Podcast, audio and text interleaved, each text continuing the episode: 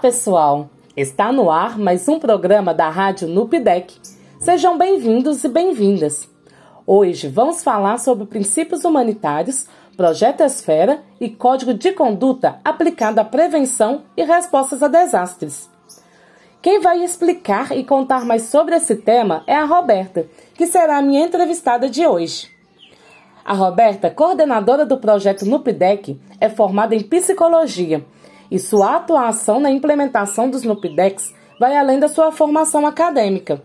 Ela já promoveu a cultura da redução de risco de desastres em várias comunidades em áreas de riscos, como na região serrana do Rio de Janeiro em 2011, após o grande desastre causado pelas fortes chuvas.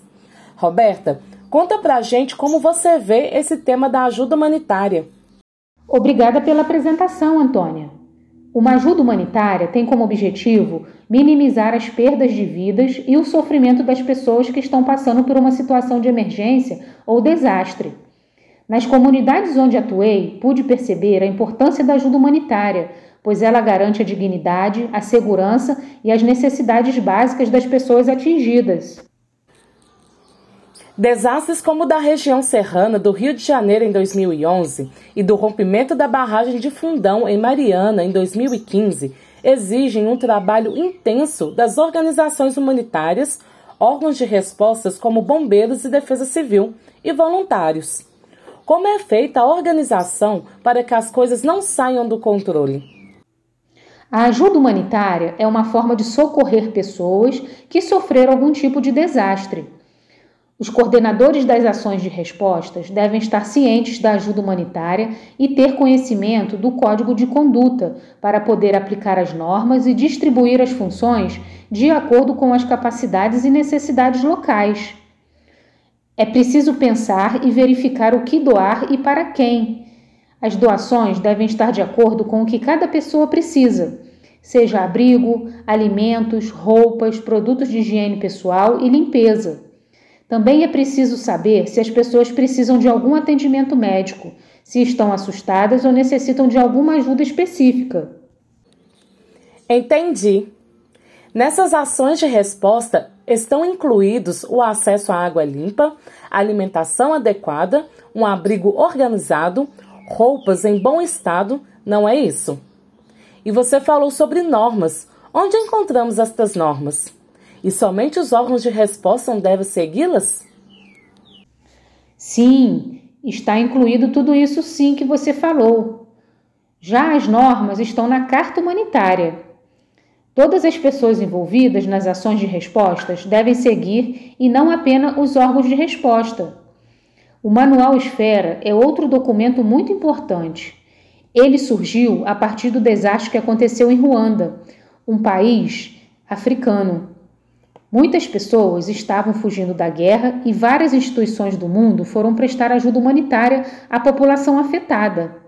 Entretanto, a falta de planejamento e organização das ações não foram suficientes para impedir a morte de milhares de pessoas.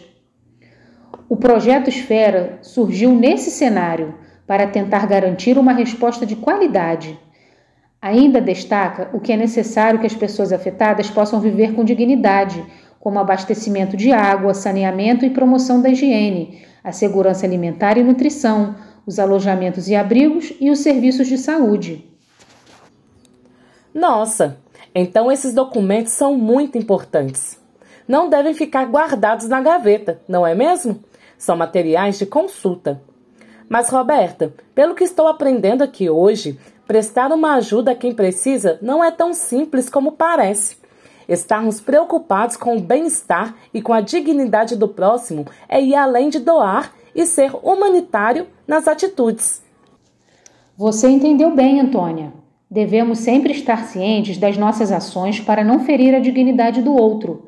Para complementar esses documentos, temos também o Código de Conduta ele fala sobre como deve ser o comportamento das pessoas e organizações no momento da ajuda. Por exemplo, ninguém deve ser discriminado por causa da raça, sexo, nacionalidade, etnia, idioma ou qualquer outra condição. Também não podemos privilegiar ninguém. A ajuda deve ser realizada de acordo com a necessidade e urgência das pessoas. Ainda precisamos respeitar e preservar a cultura de cada povo. Realmente, esses temas são essenciais para que a gente possa realizar uma ajuda digna e humanitária.